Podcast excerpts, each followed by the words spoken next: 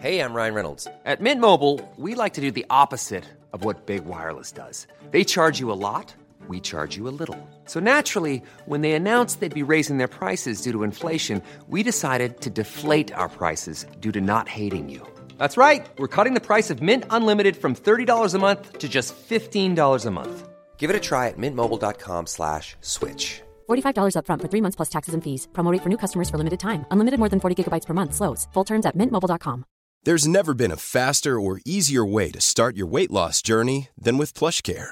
PlushCare accepts most insurance plans and gives you online access to board-certified physicians who can prescribe FDA-approved weight loss medications like Wigovi and Zepbound for those who qualify. Take charge of your health and speak with a board-certified physician about a weight loss plan that's right for you. Get started today at plushcare.com slash weight loss. That's plushcare.com slash weight loss. plushcare.com slash weight loss. Shut the front door. Are you ready to stump for Trump? And would you stop taking pictures of your sister's going to jail? Cool. I ain't got time for that. I have decided in 2020 to run for president. I spend my life. It's me, Adele. Så syns jeg at du skal prøve å suge pikk ganger i eh. No more pussyfooting around. Kim, you look like such a lady. Really? I was trying to be a whore. And the Oscar goes to Leonardo DiCaprio. Du hører på Jentegarderoben på Studentradioen i Bergen. Hei til Trump og Bush, Vilde og kosegruppa, og til alle dere som lurer på hvordan det går med Kine. Og selvfølgelig hei til dere som er psykisk syke, og dere som ikke vet at dere er psykisk syke ennå. Eh, jeg sitter her i dag med Marte Vedde, frisk og oppegående fra Ålesund. Sjalaplong. Eh. Vi er Jentegarderoben, programmet som gir deg en salig kombinasjon av politisk aggresjon og personlige historier med et dryss av klamydia på toppen. Det stemmer. Og så fin intro. Da skal jeg ta min intro. Den du hørte har den fantastiske introen. Det er vår eh, programleder og stjerne Pernille Kjølberg Vikørn. Hun er jo egentlig ganske godt humør i dag. Kan ikke jeg bare si eh, glad og sprudlende liten østlending. Ja, det er meg. Um, hvem er du i kongefamilien i dag, Marte? Eh, vet du hva, i dag er jo Martha Lois. Young, free and single. Oh my god! Arven. Hjerteknust og enslig. Du hører på Jentegarderoben med Marte Vedde, Kine Emilie Bruland og Pernille Kjølberg Vikøren. Hadde det bare vært så vel at eh, Kine Emilie Bruland var her i dag, men det er hun ikke. Nei, hun er dødd. Hun har dødd. Neida, Neida. Men eh, Kine Hun har fått er Neida, eh, Nei da, hun er dødd. Gud a le. Nei da. Kine er- har slutta. I jentegarderoben. Men uh, Kine er ikke her i dag, uh, og vi snakker alltid om hva vi har gjort denne uken. Og min uke har vært uh, så kjedelig at jeg heller skal gå inn i Kine og ta Kines uke. For det er første gang Kine ikke er med på en Jentegarderoben-sending etter at vi tre tok over, holdt jeg på å si. Ja, hvis noen spørre ho, Kine hva er det verste som kan skje i ditt liv, så er det nummer én å ikke var med i Jentegarderoben-episode. Ja, det, det er ganske ille for hun. Eh, for Kine har fått kyssesyken, Ja. eh, så hun ligger Skikkelig fjortis gjort av oss. Skik ja. Skikkelig fjortis. Så hun ligger hjemme og gråter i feber og har det vondt. Og vi har rett og slett eh, sagt at i dag, denne uken får du ikke lov, for du får ikke lov til å stresse deg mer. Vi orker ikke at du skal få ME, det blir bare slutten. Det er slitsomt. Det har vært jævlig slitsomt for oss hvis hun skulle fått ME. Mm. Men en positiv ting oppi det Hun sendte jo snap til oss denne uka og spurte om noen kunne sende snus i posten. Mm. Uh, og jeg og du gjorde jo som det vanlige folk gjør, lo og tenkte ha gøy. Uh, nei. Ja. Uh, men så har vi en annen her på huset som heter Ingvild, og hun har, så i dag at rett og slett har sendt snus i posten til Kine. Kine er med mora si på Hvor er du er fra? Fana? Ja. Så det, nå så jeg hun hadde fått snus i posten, og da kan jeg tenke meg at Kine Olini er fornøyd og glad oppi kosekroken sin. Å, endelig. Det er i hvert fall et lite lyspunkt i denne sykdomshverdagen, da. Eh, men Marte, har du hatt en mer spennende uke enn meg? Vi alltid sier det, bør vi egentlig bare slutte å snakke om hva vi har gjort på. Eh, nei, vet du hva, jeg har engasjert meg vanvittig i en sak denne uka, som jeg ofte gjør. Eh, denne saken syns jeg liksom det, det har vært en sånn skikkelig eh, ond sak. En ekkel sak. Det er rett og slett saken om hun Merete og hun Malika som um, ikke er en gikk overens. Ja, og Malika gikk inn i frisørsalongen til hun Merete. Merete sa nei, du får ikke lov å klippe det her fordi jeg blir redd for min sikkerhet når du kommer inn med hijab. Og de har altså vært altså, så uvenner. Det har vært, eh, det har vært i rettssak. Hun Merete ble dømt til å betale 10 000 kroner i Det var oppreisning. riktig og, viktig og riktig. Eh, Riktig, men hun har anka, så vi får se nå hvordan det går. Eh, men det som har skjedd denne uka, er at eh, hun Merete Og jeg syns det passer så bra at hun heter Merete. Hun Merete hun har rett og slett gått ut og sagt at nå er ikke hun redd for hijab lenger. Wow, gratulerer med dagen, Merete. Du, what a hero. Hun er fortsatt redd for nikab, da. Ja. Men den, vi kan ikke forvente at alt løsner seg på en gang. Nei. Det om Merete Det som har skjedd, er og Merete har rett og slett støtt og snakka med Malika. Eh. De har fått en samtale, og nå har hun skjønt at det er forskjell på ekstremister og muslimer. Det er et billedlig eksempel på hva som burde skje i verden, eller? Ja, jeg tenker at folk er eh, Det at folk ikke klarer å Eller generaliserer på den måten, da.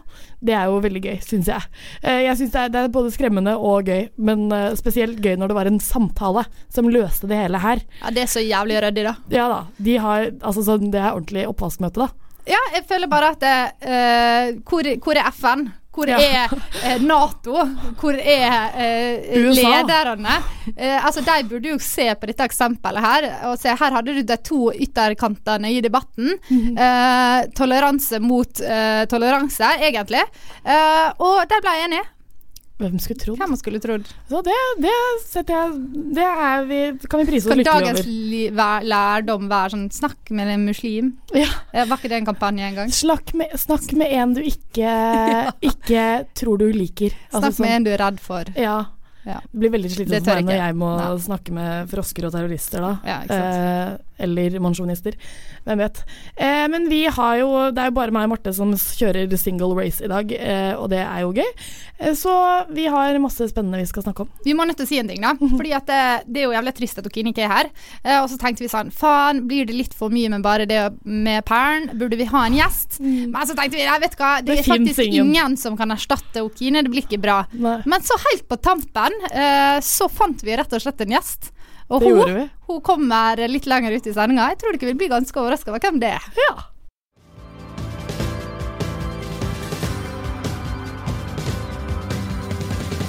Hallo, det her er Sondre Justad. Jeg vil bare si at jeg syns at jentegarderoben er sykt sexy. Vi har egentlig eh, litt sånn temasending i dag, vi snakker snakke om psykisk helse. Eh, det er et veldig viktig tema, og i den anledning må vi selvfølgelig snakke om Donald Trump. Ja, det syns jeg passer bra, faktisk. Fordi det var jo verdensdagen for psykisk, helse nå på mandag. Det var det. Eh, Og derfor syns vi det er viktig å ta det opp, da. Det er veldig viktig. Vi skal snakke om psykisk helse på et litt mer personlig plan senere i sendinga, men akkurat nå må vi snakke om det på et verdensplan. Ja. Uh, Donald Trump han har vært ute. Uh, han har vært ute mange ganger, skulle nesten tro han var ute hele tida. Eh, men han har vært ute og snakka om kvinner, snakka om å ta kvinner på tissen. eh, og snakka om å rett og slett forsyne seg Ja, av eh, det må være lov å ta buffeen. Det må være lov å ta buffeen, uh, syns i hvert fall Donald Trump. Ja.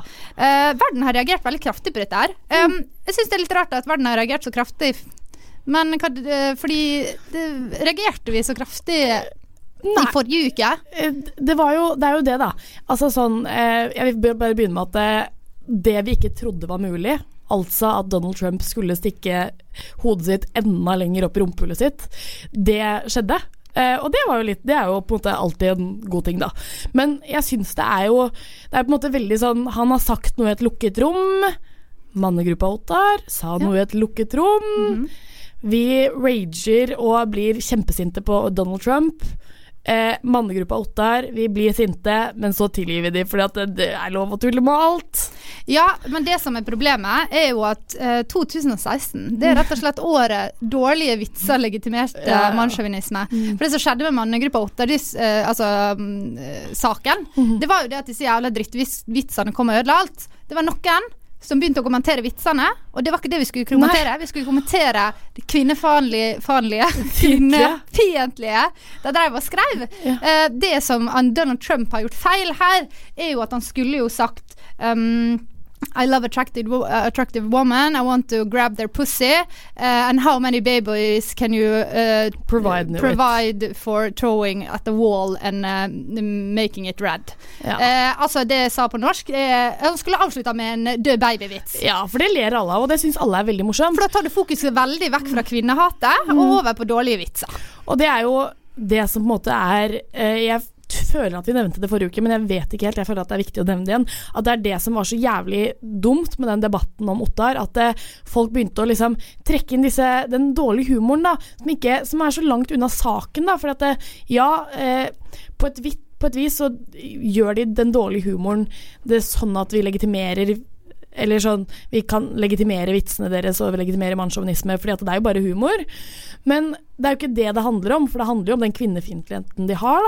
Ja. Og bare det at eh, Trump kan gå ut i 2016 og melde kvinnehat eh, Nei, ikke kvinnehat, ikke kvinnehat, men locker room talk er jo også litt sånn Ja, det er ganske spesielt. Jeg er faktisk med i garderobe som heter Jentegarderoben. Det er ikke sånn man snakker i garderobe. Veldig mange athletes som har vært ute eh, og sagt at det er ikke, heller ikke sånn man snakker i ei sportsgarderobe. Ja.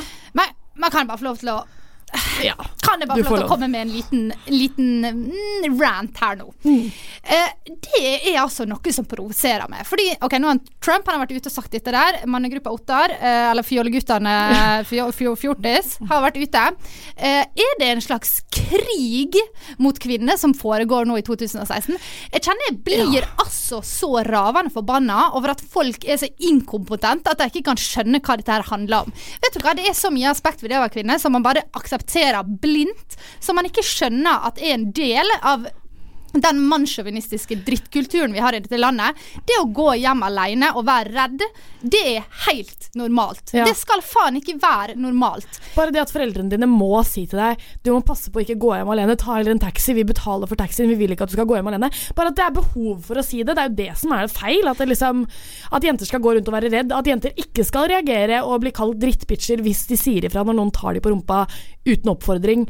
Eller tar de på fitta i en heis, liksom. Ja, det at sånn én av fem jenter under 16 år har, Og under 16, da har du ganske mange år der du ikke har vært en del av uh, omverdenen. mm. har opplevd uønska seksuell oppmerksomhet. Det er sånn som man tenker at det er normalt. Sånn er det bare å være kvinne. Og ja, det er mange aspekt ved å være mann som også må jobbes med. Men kan vi for faen legge fra oss det? Jeg kjenner jeg er så drittlei. eh, at de ikke forstår at denne måten de prater om kvinner, er det som gjør at vi er redd for å gå ute på kvelden. Ja, og jeg kan fortelle dere en historie. Eh, Jeg husker første gang jeg fikk eh, uønsket seksuell oppmerksomhet.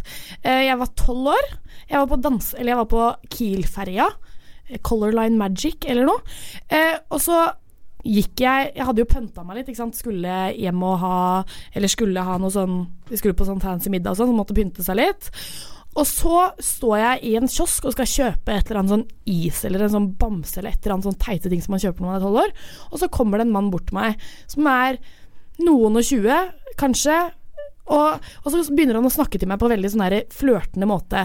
Og jeg var tolv år, eh, og jeg tenkte bare sånn nå, dette er de, de mennene som du ikke skal ta godteri fra, liksom.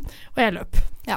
Eh, men det er sånn bare det at man som tolvåring opplever sånne ting, at folk tenker at eh, ja ja, hun ser Ja. kanskje litt eldre ut. Altså, det er fælt. Altså, Jeg kan være helt ærlig. Jeg kan komme med en confession. Det er ofte sånne ting har skjedd med meg, og jeg har avblåst det. Eh, jeg husker en gang vi var i, i fjor sommer, så var vi i Palma. Pialma del Mallorca er jo Anne Martine og Birten. Og da var det, gikk vi bortover gata, og så var det to gutter, sikkert 15-16 år, ganske unge gutter. Som går forbi oss, og så slår han ene på rumpa til Anne Martine. Ja. Eh, og jeg og Birten vi fortsetter å gå, fordi vi ante ikke hva som hadde skjedde. Og så plutselig snur vi oss, og da står Anne Martine altså, og kjefter huda full på disse guttene. Altså hun sto og skreik på engelsk til dem, og vi lo så hardt. Og når hun liksom kom ned igjen til oss, så sa vi bare herregud, de er jo bare sånn 15 år, de syns det er gøy med turister, ass. Ta nå. Og så, men vet du hva, nå når jeg ser tilbake, så tenker jeg Nei, det er faen ikke greit. 15 år gamle gutter skal ikke føle seg til rette at de bare kan slå ei jente på Nei. rumpa. Og det er sånn vi gjør. Kvinner, vi, vi legitimerer at menn tar på oss når vi ikke vil at de skal ta på oss, for vi tenker ja, ja, menn er bare menn. Ja, og den der, bare Hvor mange ganger har du ikke blitt slått på rumpa, og så har du bare liksom gått videre, eller bare sånn ja ja, eh, altså sånn, ja ja, det er offentlig eiendom, liksom. Altså sånn, at ikke man tenker det, men allikevel så er det sånn Ja ja, men det er jo ikke min rumpe, så det var greit at han slo på rumpa mi. Altså sånn, bare sånn Det at eh, jenter også har de tankene, da, det er jo så feil. Det er så feil, og det som også er sykt, er at man tenker sånn Vet du hva, jeg gidder ikke å ta den kampen, for det som skjer hvis ei kvinne reagerer, så er det sånn Ro ned, da! Har du mensen? Har du mensen, eller? Å, skal du klikke helt rabiat nå, da? Og det er også noe vi må jobbe med. Uh, og Du kjente at hele dette stikket skulle handle om Donald Trump, ble en rant mot menn. Det er sånn som det ofte blir her i jentegarderoben. Ja, men det må være greit, Men jeg jeg syns faktisk dette her er Nå har det gått for langt. Mm. Kan vi nå, nå må det faktisk skje noe. Full skjerpings, liksom. Dette her Vi orker ikke mer. Nei, jeg orker ikke mer. Altså sånn, Jeg òg kjenner på meg selv at jeg må bli tøffere, og jeg må tørre å si ifra. Nei, det er ikke greit. Ikke ta meg på rumpa. Jeg driter i om du tror jeg har mensen, men det er ikke det det handler om. Men jeg vil ikke at du skal Det er min kropp, liksom. Jeg vet det. Stopp, det er min kropp. Mhm. Stopp, det er min kropp. Du hører fortsatt på Jentegarderoben, en podkast her på Studentradioen i Bergen. Nå har det skjedd noe gøy, eh, for vi har fått en gjest inn i studio. Og det er veldig gøy at denne gjesten er her akkurat i dag når Kine er syk. eh, Fordi vi har fått besøk av Ulrikke Falk. Hei. Hei, hei. Så hyggelig at du ville komme til Takk oss. for at jeg fikk komme. Veldig gøy. Hva gjør du i Bergen egentlig? Jeg besøker tvillingsøsteren min. Ja, så er, du er på besøk. På det er besøk. bare kosebesøk. Mm. Det er gøy. Ja, Vi skal bli litt bedre kjent med deg, og for å gjøre det da, så må du svare på de spørsmålene som er eh, eh, Skal vi si alle som kommer inn i jentegarderoben må svare på de? Ja, Vi har et par standardspørsmål Ja. som vi må nødt til å gå gjennom. Eh, det er litt for at lytteren skal få avklare hva type menneske du er. Ja, Ja, Det er veldig viktig spørsmål. Så for det første så vil jeg bare begynne med å spørre hvem er du i kongefamilien i dag? Jeg har lyst til å si Marius, jeg syns han er så eh, Jeg syns han er så godt eksempel Nei, nå skal, jeg, skal, jeg må være Jo, veldig bare, forsiktig. nei, bare si hva du vil. Det er lov å si hva man vil. Vi har sagt masse om Ja. alle i Jeg fikk jo en, eh, en liten melding av han etter å ha snakket litt om han på podkast. Åh, det er gøy. Ble han sur? Eh, eh, han var Ja, han Og var ganske sur. Dette er mitt mareritt, fordi vi har snakka om han eh, på podkasten. og vi har vært så redd i ettertid eh, for at han skulle kontakte oss og være sur. Ja. Men eh, vi har heldigvis ikke like kjent som det. Men vi, vi jeg, tror vi, jeg tror vi løste det. Men Ja. eh, Da må du si noe positivt om han Ja. nå. Mm. Jeg, sy jeg syns det er fett at han ikke holder seg innenfor den boblen som han egentlig må forholde seg til. Det syns Ja. jeg er bra. Ja. Em, og så syns jeg det er kult at nå har han dratt til eh, Amerika. Og kanskje de i Amerika ikke har den samme eh, munnkurven da som de i Norge i Mm. pressen har Og hatt. det, det er på en måte det beste med at han har dratt, da, fordi endelig så kan vi få noen historier. Ja. Ja, Men uh, ja, jeg vil si det eh, Jeg er Marius. Ja. Jeg, jeg er glad i Marius. Ok, Uh, og så spørsmål nummer to. Tror du på klarsynte? Um, Eventuelt tror du på spøkelser? Det kan også jeg er veldig redd for spøkelser. Ja. Men jeg tror ikke jeg tror på det. Nei, men du er redd for det, så du Ja. tror på det litt, på Ja. Det. Ja. Jeg er litt sånn at eh, jeg føler at hvis jeg ikke tror på spøkelsene, så kan de bli sinte. Ja. Så jeg må tro på dem. Det, man helgarderer seg, rett og slett. Ja. Men det er lurt. Det, er idé. det syns jeg faktisk også er en veldig god idé. Eh, og så, eh, både jeg og Marte, vi har jo svart på hva vi kommer til å dø av før. Og Marte, du valgte deg selvmord. Ja, eh, ja, føler det var sannsynlig. Ja, og jeg kommer til å dø av diabetes, så vi lurer på hva du kommer til å dø av da, Ulrikke. Et kjøttetende virus. Ja. Oi, det hadde vært litt så som The typisk. Walking Dead. Mm. Mm, Er du den eneste som kommer til å dø av dette, eller kommer alle til å dø av det? Eh, nei, jeg kommer til å leve i sånn mellomstadie. Ja. Og så kommer jeg til å smitte flere, og så Ja. må vi lage et sånn undergrunnssamfunn. Ja. Okay. Eh, ja. Oh, ja, shit. Ja, spennende. Dette har du tenkt på, faktisk. ja, jeg har det. ok, og så Siden vi skal liksom snakke litt om psykisk sykdom, så lurer jeg på hva din foretrukne psykiske sykdom er. Ehm, ja, foretrukne. Da må det jo heller være noe som ikke er så kjipt. Eh, hvis jeg skal velge en psykisk lidelse som ikke er så syk eh, Nei, kjip. Mm. Eh, frykt for eh, Nei, er det en psykisk lidelse? Frykt for spøkelser? Angst for spøkelser? Jeg vet Jeg ikke. vet ikke. Jeg føler at hvis du har angst, så har du generelt Da bruker det å bre seg over ganske mange spekter i livet. Mm. Ja. Eh, litt erfaring med det. Men eh, jeg tror ikke liksom, fobi er forbi en psykisk lidelse. Nei, jeg tror ikke det det. ikke si. Vi søkte opp i går om tics var en psykisk sykdom. eh, og det hadde jo i et veldig sånn åpent samfunn, så kunne jo det vært en sånn veldig grei hvis du hadde en sånn her type Faen. Jo, men Tourettes er psykisk sykdom, oh, ja. men tics er en konsekvens av det. Lærte jeg. Ok. Så Tourettes kan jo Tourettes er være hvis du har greie venner som eh, er er Da vil jeg, da vil jeg velge Tourettes. Ok, Ja. bra. Eh, Vi skal eh, snakke litt om kjendiser, åpenhet rundt psykisk helse. Og vi syns det er ganske viktig fordi at det, eh, det er ikke alltid så lett å være åpen med vennene sine hvis man ikke vet om vennene sine har det sånn som du har det, eller om noe sånt. Eh, og så er det litt interessant, fordi når vi fikk vite at Ulrikke skulle komme, så gikk det jo opp for meg at jeg er seks år eldre enn Ulrikke. Og det høres kanskje ikke så mye ut. Eh, Men dere har jo da selvfølgelig litt forskjellige opplevelser med Ja. hvordan det er å være syk, Ja. tror jeg. Når jeg var uh, uh, sånn i underkant av 20, 18-19-20, så var det veldig lite åpenhet om psykisk sykdom. Var, jeg, jeg liksom kunne ikke få noen referanser på noen kule kjendiser som uh, også var syke.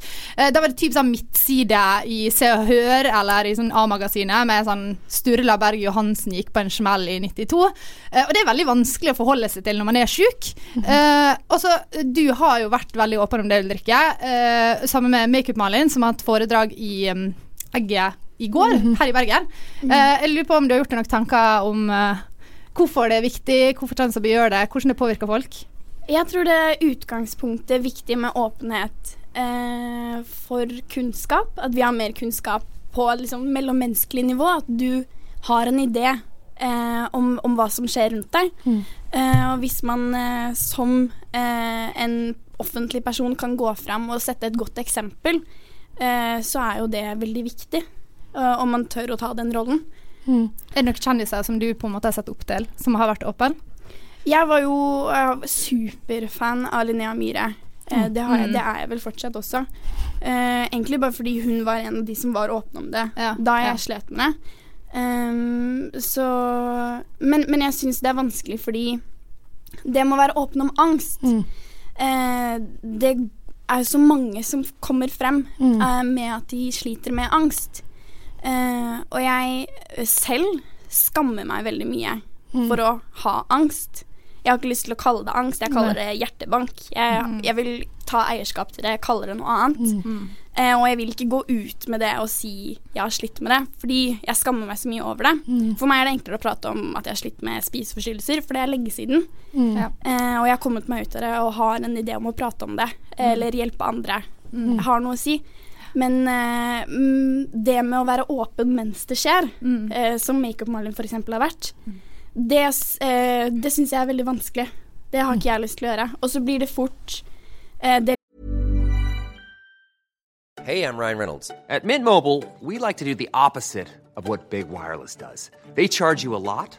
we charge you a little. So naturally, when they announced they'd be raising their prices due to inflation, we decided to deflate our prices due to not hating you. That's right. We're cutting the price of Mint Unlimited from $30 a month to just $15 a month. Give it a try at mintmobile.com slash switch. $45 up front for three months plus taxes and fees. Promo for new customers for limited time. Unlimited more than 40 gigabytes per month. Slows. Full terms at mintmobile.com. Linnea Myhre har gjort ved å skrive om å ha spiseforstyrrelser, og det å skrive om å ha angst eller skrive om å ha depresjon, eh, og skildre det, da tenker jeg at det veldig fort blir at man romantiserer det. Mm. For når du skal skrive om en følelse, eh, så kommer Da strekker jo ikke ordene til, Nei. egentlig. Nei. Eh, så jeg syns det er problematisk, men dødsviktig. Mm. Jeg syns det er sykt Egentlig Det er litt sånn dumt at vi har tatt uh, At fokuset har vært så stort på at man skal prøve å forstå hverandre. Fordi er det én ting som jeg er helt 100 sikker på, så er det at det er veldig få som kan forstå hvordan jeg hadde det når jeg hadde det veldig vanskelig.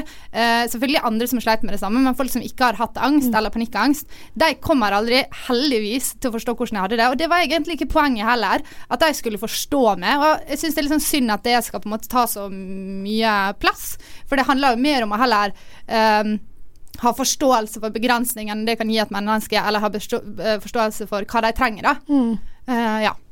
Men du har jo valgt å være åpen om at uh, du har vært syk, og i hvert fall med spiseforstyrrelser sånn, har du skrevet mye på Instagram og kronikker og litt sånne ting. Mm. Eh, hvorfor tok du det valget, liksom?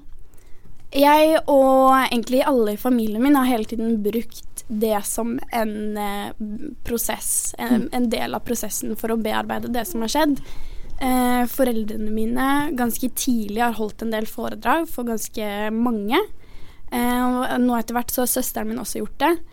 Uh, og jeg har vel egentlig tenkt at det var det jeg ville gjøre. Mm. Um, uansett om jeg ble en offentlig person eller ikke, så hadde jeg lyst til å bruke erfaringen til noe. Mm. Um, det tror jeg egentlig er livsnødvendig for at jeg skal tenke at ja, ja, det, det skjedde, men jeg, mm. men jeg, har gjort Jeg kan gjøre noe med det. Ja, du kan, kan hjelpe kanskje noen. hjelpe andre. Mm. Mm. Mm. Jeg syns det er kjempeviktig. Ja. For Marte, du har slitt med angst, eh, og du sliter jo fortsatt med angst, men det er blitt bedre. Mye bedre. Mye bedre. Heldigvis. Og, det blir de, bedre. Det blir bedre. Men jeg hater at folk sa det til ja. meg. Jeg var sånn fuck you, du aner ikke hva du snakker om. Men det kan faktisk bli litt bedre, altså. Ja. Blir det. Og vi syns jo eh, i jentegarderoben at det er viktig å ha litt galgenhumor på ting. Og da lurer jeg altså sånn Hvordan bruker dere Har dere brukt mye humor i, med tanke på liksom psykiske lidelser, da? Ja, mine venner har vært veldig Jeg har vært veldig opptatt av å si til deg at dere må kødde med dette her. Jeg syns det er fint at dere på en måte kan ta del av det eh, og, og, tulle med meg. Eh, fordi da eh, En av de store problemene med angst er at du er redd for at folk eh, skal se at du har angst. Uh, og hvis du uh, ikke sier fra til folk at du har angst, så får du angst. Så det er liksom en sånn sykt ond sirkel. Uh, så med en gang jeg sa til deg liksom, OK, jeg har angst, sånn, sånn blir jeg når jeg får angst ute eller inne, for den saks skyld, um, så forsvant det med deg, fordi jeg visste at de visste det, jeg visste hvordan de skulle håndtere det. Og en del av det for meg, for å formidle det, var humor. Ta det på en sånn tone, da. Det funka mm. for meg, men det funka kanskje ikke nødvendigvis for alle. Ja, men det, det, handler jo mye om at det er de nærmeste, da. Jeg, ja, vet, jeg, jeg kan reagere veldig veldig sterkt hvis noen kødder med at uh, noen ser ut som en pipestilke, eller at noen syns det er morsomt mm. uh, med spiseforstyrrelser. Det syns jeg uh, ja. Det har jeg ikke så mye til overs for. Men um, jeg husker jo ikke så mye Nei. fra da jeg var syk. men jeg vet at vi som familie brukte på en måte det som en måte å og gjøre det litt lett og ledig. For det ja, var ganske ja. tunge tak. Ja. Mm. Har du en morsom historie fra da du var syk? Ja, jeg hadde eh, Det var påske, påskeaften. og bestemor og bestefar, de Ja. ja Favoritthøytida til ja, ja. spiseforstyrrelse. Ja. Jul og påske, det er det, sånn, beste. Yes. eh, så hadde vi eh, Vi har alltid fått påskeegg av bestemor og bestefar. Det gjør de fortsatt. De gir oss et egg, eh, og så sender vi det tilbake, og så får vi det tilbake neste år. Uh, men uh, denne, denne, påsken så fikk jeg et uh, påskeegg med to bokser med skyr. Blåbærskyr, eller skogsbærskyr. Det var det beste jeg visste. Ja. Å, det er så klassegjort. Men ble du glad da, eller var du sånn Jeg elsket det. Jeg var sånn Jeg var veldig fornøyd. Jeg ville jo ikke ha noe godteri. Men jeg husker jeg tror ikke det innlegget ligger på Instagram lenger, men jeg la det ut på Instagram, og så tenkte jeg Nice. ja, men jeg syns det var bra. Jeg syns det, var, jeg, jeg det var bra at noen så meg. Mm. Uh, så jeg var veldig glad for det. Ja, kult. Og Marte, har du noen gøye historier? Uh, jeg bare føler at hele livet mitt har vært sånn tragikomisk pga. den angsten. Uh, og jeg har jo alltid dratt med meg mange folk ned i det. Mm. Uh, og en av mine favoritthistorier fra angsten, det er mm, når jeg og Juan Martine jeg var i, på Slottsfjell på uh, festival. Brukt masse penger på å dra på Slottsfjell. Dro for å se Kenley Lamar, som var Almartine sin, eller, og er, store favoritt. Som største forbilde. Elska kunne alle sangene utenat. Var bare helt uh, fantastisk. Skulle vi på konsert, var nede i uh, Tønsberg sentrum, og så fikk jeg panikkavfall. sånn av typen kraftig, voldsomt. jeg husker jeg sto Jeg hadde sånn her telefon som jeg kunne ringe, sånn her hjelpetelefon. Uh, hørtes sikkert helt nerd ut og var bare sånn 'Nå har jeg angst, nå har jeg på dykk', og de sitter i andre enden og er sånn her 'Det går fint, pust rolig nå', og jeg var sånn 'Jeg dør, jeg dør'. Uh, og Anne Martine måtte bli med hjem. Og der vi bodde, så var det bare én lenestol, så jeg måtte ligge i lenestolen, og hun satt og holdt meg i hånda, satt på bakken og bare så helt mutt ut. Uh, og hele konserten gikk til at jeg måtte liksom ligge der og puste med magen, og hun måtte sitte ved siden av meg. Det lever jeg av den dag i dag. Ja. Fremdeles skyldig jo Kendrick ja. uh, Lamar. Hun var så sur, uh, og det syns jeg var god grunn til. Men hun hadde full forståelse for at det var viktig å være der for meg, men det var jo gøy, da. Ja. Ja. Det er jeg enig i. Det var litt så hyggelig at jeg kunne ødelegge litt for henne. Jeg vet ikke. Ja. Bare sånn, hun hater deg fortsatt for det. Det er gøy. Du kan jo kjenne hvordan jeg har det. Mm. Ja. Hei, Torvald. Hva er din favorittgarderobe? Oh, nei, iallfall ikke guttegarderoben. Der er det så mye piss og dritt. Jeg tror det må være jentegarderoben. Men eh, sånn, eh, for dere som har vært eh, syke og er syke, er det noen liksom sånn positive sider ved det nå i ettertid? Altså, sånn, det høres jo rart ut, da, men er det noe dere tenker sånn Gud, så heldig jeg har vært som på en måte Eller heldig, uheldig jeg har vært som har vært gjennom dette her, da, fordi da lærer jeg meg dette, på en måte. Ja, eh, jeg syns en av tingene eh, er det at når jeg fikk diagnose, så ble det helt annerledes. For da på en måte skjønte man at man måtte ta disse kampene. da, ikke sant? Man kunne ikke la frykten vinne, man måtte utfordre seg selv hele tida. Og det det gjør, Uh, som er veldig positivt, er at det sprer seg litt rundt til andre aspekter av livet. Uh, du, jeg var liksom jeg var liksom redd for å holde foredrag i klassen, f.eks. Det hadde ikke noe med angsten å gjøre, jeg bare jeg syntes det var ubehagelig, som folk flest gjør. Det ble en sånn ting som jeg bare Her måtte jeg pushe meg gjennom, her måtte jeg lære meg, jeg måtte utfordre meg. Og så ble jeg god på det. Uh, og du, du, du tør å pushe grensene på andre aspekter i livet, da. Og det er ikke Folk som ikke er syke, uh, tenker kanskje at det er helt normalt at de ikke tør å gjøre uh, ting, men de pusher ikke seg på det fordi de har ikke en psykolog som sier at du må gjøre det. Det syns jeg er litt fint. Ja, jeg tenker jo at altså, Der snakker du om bevissthet, eh, og at man har en fordel også når du har gått gjennom eh, terapi. At du har en selvinnsikt på en annen måte, for du har tatt og svart på noen spørsmål og hatt noen samtaler som er litt uvanlige. Eh, og så har jeg hatt så stor fordel av å gjøre det hele med familien min. Eh, familien min var veldig involverte, eh, og vi har et utrolig godt og nært forhold nå. Um, og har liksom også samtidig en felles kamp som alle sammen kjemper. Eh, for vi vil gå videre med dette, vi vil Mm. hjelpe noen andre. Og så syns jeg erfaringen eh, med å på en måte vite hva bunn er, eh, gir, noe, gir noe perspektiv på livet. Eh, og en forståelse av andres smerte Mm. enn en, en det jeg tror man kan ha hvis man ikke har opplevd noe lignende. Ja. Men det er ikke for å undervurdere folk som de, er- de er jo ikke dumme kun fordi de ikke har vært syke. Men eh, en annen forståelse. tror jeg. litt sånn skylder på folk som Faen, altså, du, har- du aner ingenting. Du har ikke vært syk. Nei. Jeg har ikke vært noe sånn, liksom. Nei, men du får jo Det er jo helt klart at når du har vært på bunn, så er det noe du bærer med deg, den frykta av å havne der igjen. Det er jo på en måte baksida. Jeg vil aldri slutte å være redd for å havne der igjen. Men på den annen side så er jo ingenting kan sammenlignes med eh, bunn. Eh, og da blir jo livet generelt litt sånn ja ja, shit au. Ingen penger på konto. Det driter jeg i, for det går fint. For jeg har det i hvert fall bra. Og det er jo litt greit, da. Jeg tenker at det viktigste som alle sammen skal eh, Det man skal tatovere på kroppen, om man skal tatovere noe om psykisk helse på kroppen, så skal man tatovere 'Psyken er din venn, ikke drit i den'. Det tenker jeg på en måte er det viktigste, da. Litt sånn med mange aspekter i livet. Vaginaen din er din venn, ikke drit i den. Ja, den er veldig viktig, men det er til en annen podkast. Det er til en annen er podkast. Tusen takk for at du kom. Det var veldig gøy, Ulrikke. Vi skal snakke litt mer om eh, oss selv, som vi alltid gjør. Du hører fortsatt på Jentegarderoben, en podkast her på Studentradioen i Bergen. Som jeg føler at vi har nevnt eh, mange ganger i dag, så er jo ikke mm, Kine her i dag. Eh, fordi hun ligger hjemme og dør av kyssesyken. Men det betyr jo ikke at ikke vi er her. For vi er pliktoppfyllende flinke Ganske jenter. åpenbart at vi er her i dag. Ja. Eh, men det jeg har begynt å tenke på da, fordi nå begynner eksamenstiden på meg å bare presse og presse, og jeg kjenner at det gjør litt vondt, men samtidig så blir jeg litt glad, for det betyr at det, etter eksamenstiden så kommer jul. Og det er bare ti uker til, så jeg tenker at eh, gleder du deg til jul, da? Jeg Ja, egentlig så er jeg så er sykt sånn her eh, Elsker tradisjoner. Mm. Eh, jo i eh, det er Vi har jo snakka litt tidligere om at det er veldig vanskelig å være prinsippfast og eh, et menneske. Ja. Eh, og jeg er egentlig veldig prinsippfast på at eh, jul er kristen høytid, og jeg er ikke kristen. Eh, Mm. Men jeg liker veldig godt Tre nøtter til Askepott, eh, være med familien, gosse med med godteri fra julestrømpe. Jeg er veldig glad, egentlig. Og jeg liker hele konseptet med at alle reiser hjem på ferie, alle hjemme i Ålesund. Mm. Eh, det er veldig hyggelig. Du, da? Nei, altså, jeg også er veldig sånn Jeg blir jo som en sånn, et sånt lite barn, bare sånn Altså, alt skal være så hemmelig, og jeg gleder meg, og det er bare den der gleden inni meg, da. Og, jeg, og den kjenner jeg på hvert eneste år. Men det jeg har begynt å liksom forstå, da, er at eh, hvert eneste år så blir jeg skuffa. og det, det er jo litt fælt å si det, men, men man tenker liksom at julen skulle, er nå som den var da du var fem år, og det er den ikke lenger. Og det syns jeg er skikkelig trist. Så jeg blir, sånn der, jeg blir så sykt barnslig, da. Altså sånn, Hvis mine foreldre finner på å spørre om jeg kan skrelle poteter på julaften, så blir jeg sånn Stop a minute, wait a minute. Hello. Jeg er et barn. Hvorfor ber du barnet ditt gjøre ting? Dette er ikke greit for meg.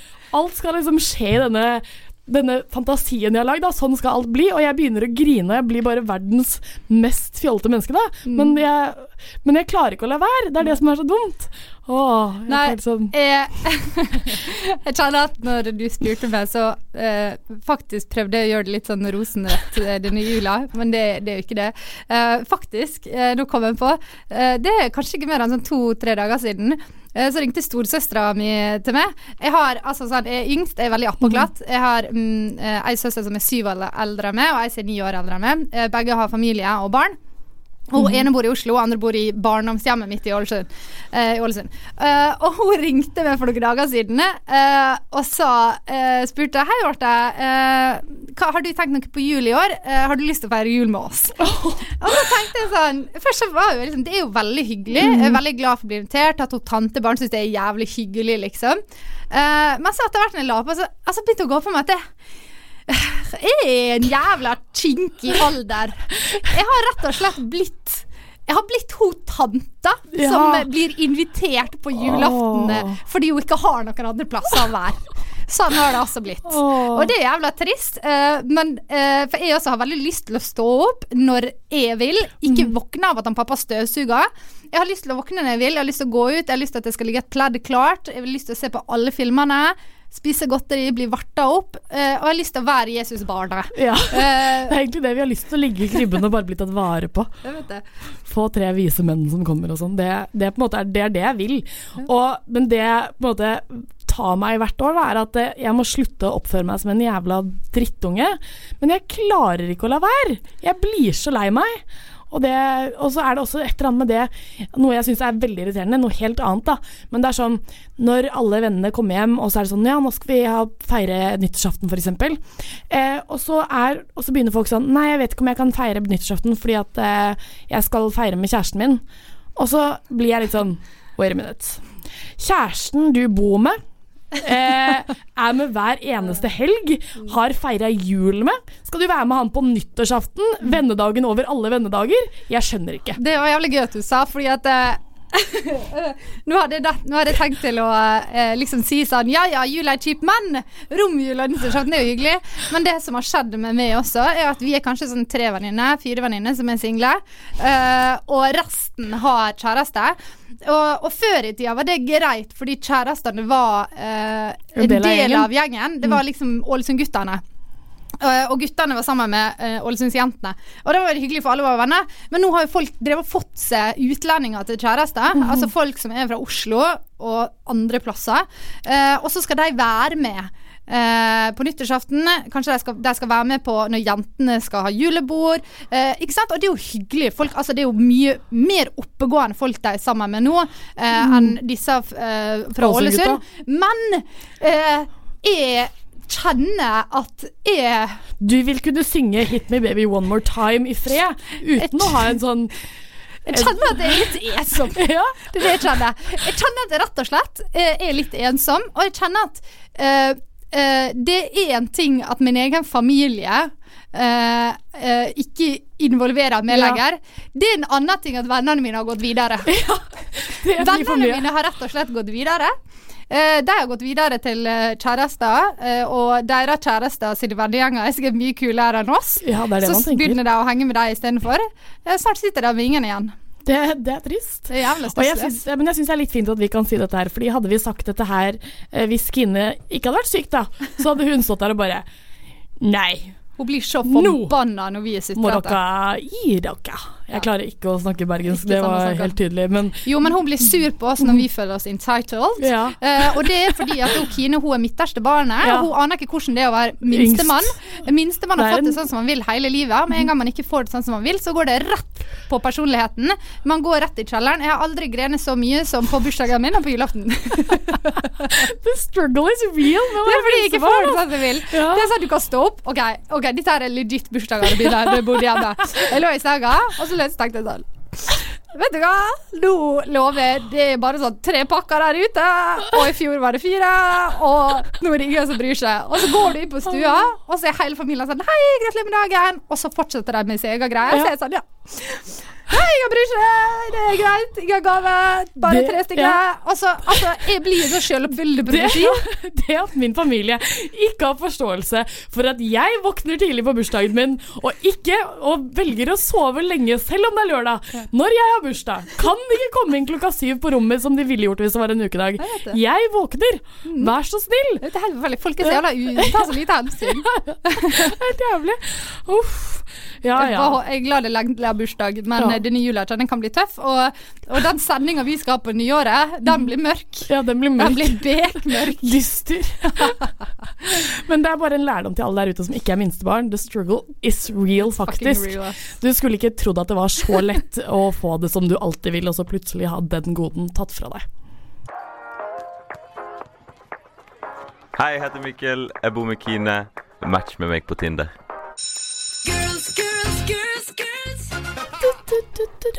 Yes. Marte, er du glad for at timen med meg er over? Uh, både ja og nei. Det var, det var en litt sånn annerledes podkast. Ja. jeg syns det var veldig hyggelig at Ulrikke uh, hadde liksom så lyst til å være her med Ja, oss, og liksom masa, masa, masa om å komme hit og være med oss. Eh, og, eh, men jeg vil ha Kine tilbake. Jeg gleder meg veldig til neste uke når Kine er her frisk som en fisk, Håpentligvis. Ja, vi skal Hvis ikke så må vi ha en annen jævlig kul kjendis, så jeg tror faktisk ikke Jeg tror ikke vi kan toppe denne. jeg tror ikke vi kan toppe det. det går. Ja, det er ganske kult, fordi at eh, dette er sannsynligvis første og siste uh, In- altså sånn gjest samtale vi kommer gjest til å ha. til å ha, ja. Og jeg syns det var bra at vi, vi tok fra toppen av rekka. Da, Vi sånn. valgte bare kremen og Vi tok bare rett på krem. Og det var gøy. Men uh, vi er jo ferdige, uh, og vi må jo Jeg må si et eller annet, én ting. Vi mangler bare 118 følgere før vi har 1000 følgere på Instagram. Så vær så snill, du og a solid og gå inn der og følge oss. Vi heter Jentegarderoben. Eh, og så følg oss på Facebook. Der har vi en konkurranse gående Ja. som er ferdig nå snart. Den er ferdig på Vi skal trekke en vinner på fredag. Mhm. Førstkommende. Det er vel kanskje 15. det, da, samtidig med stipendet. Mm. Uh, det er altså eh, Vinneren uh, kan da vinne en genser fra James Trond. Det er jævlig kule gensere. Jeg har på meg min i dag. Uh, Sylvi Listhaug i hijab, en uh, stor favoritt.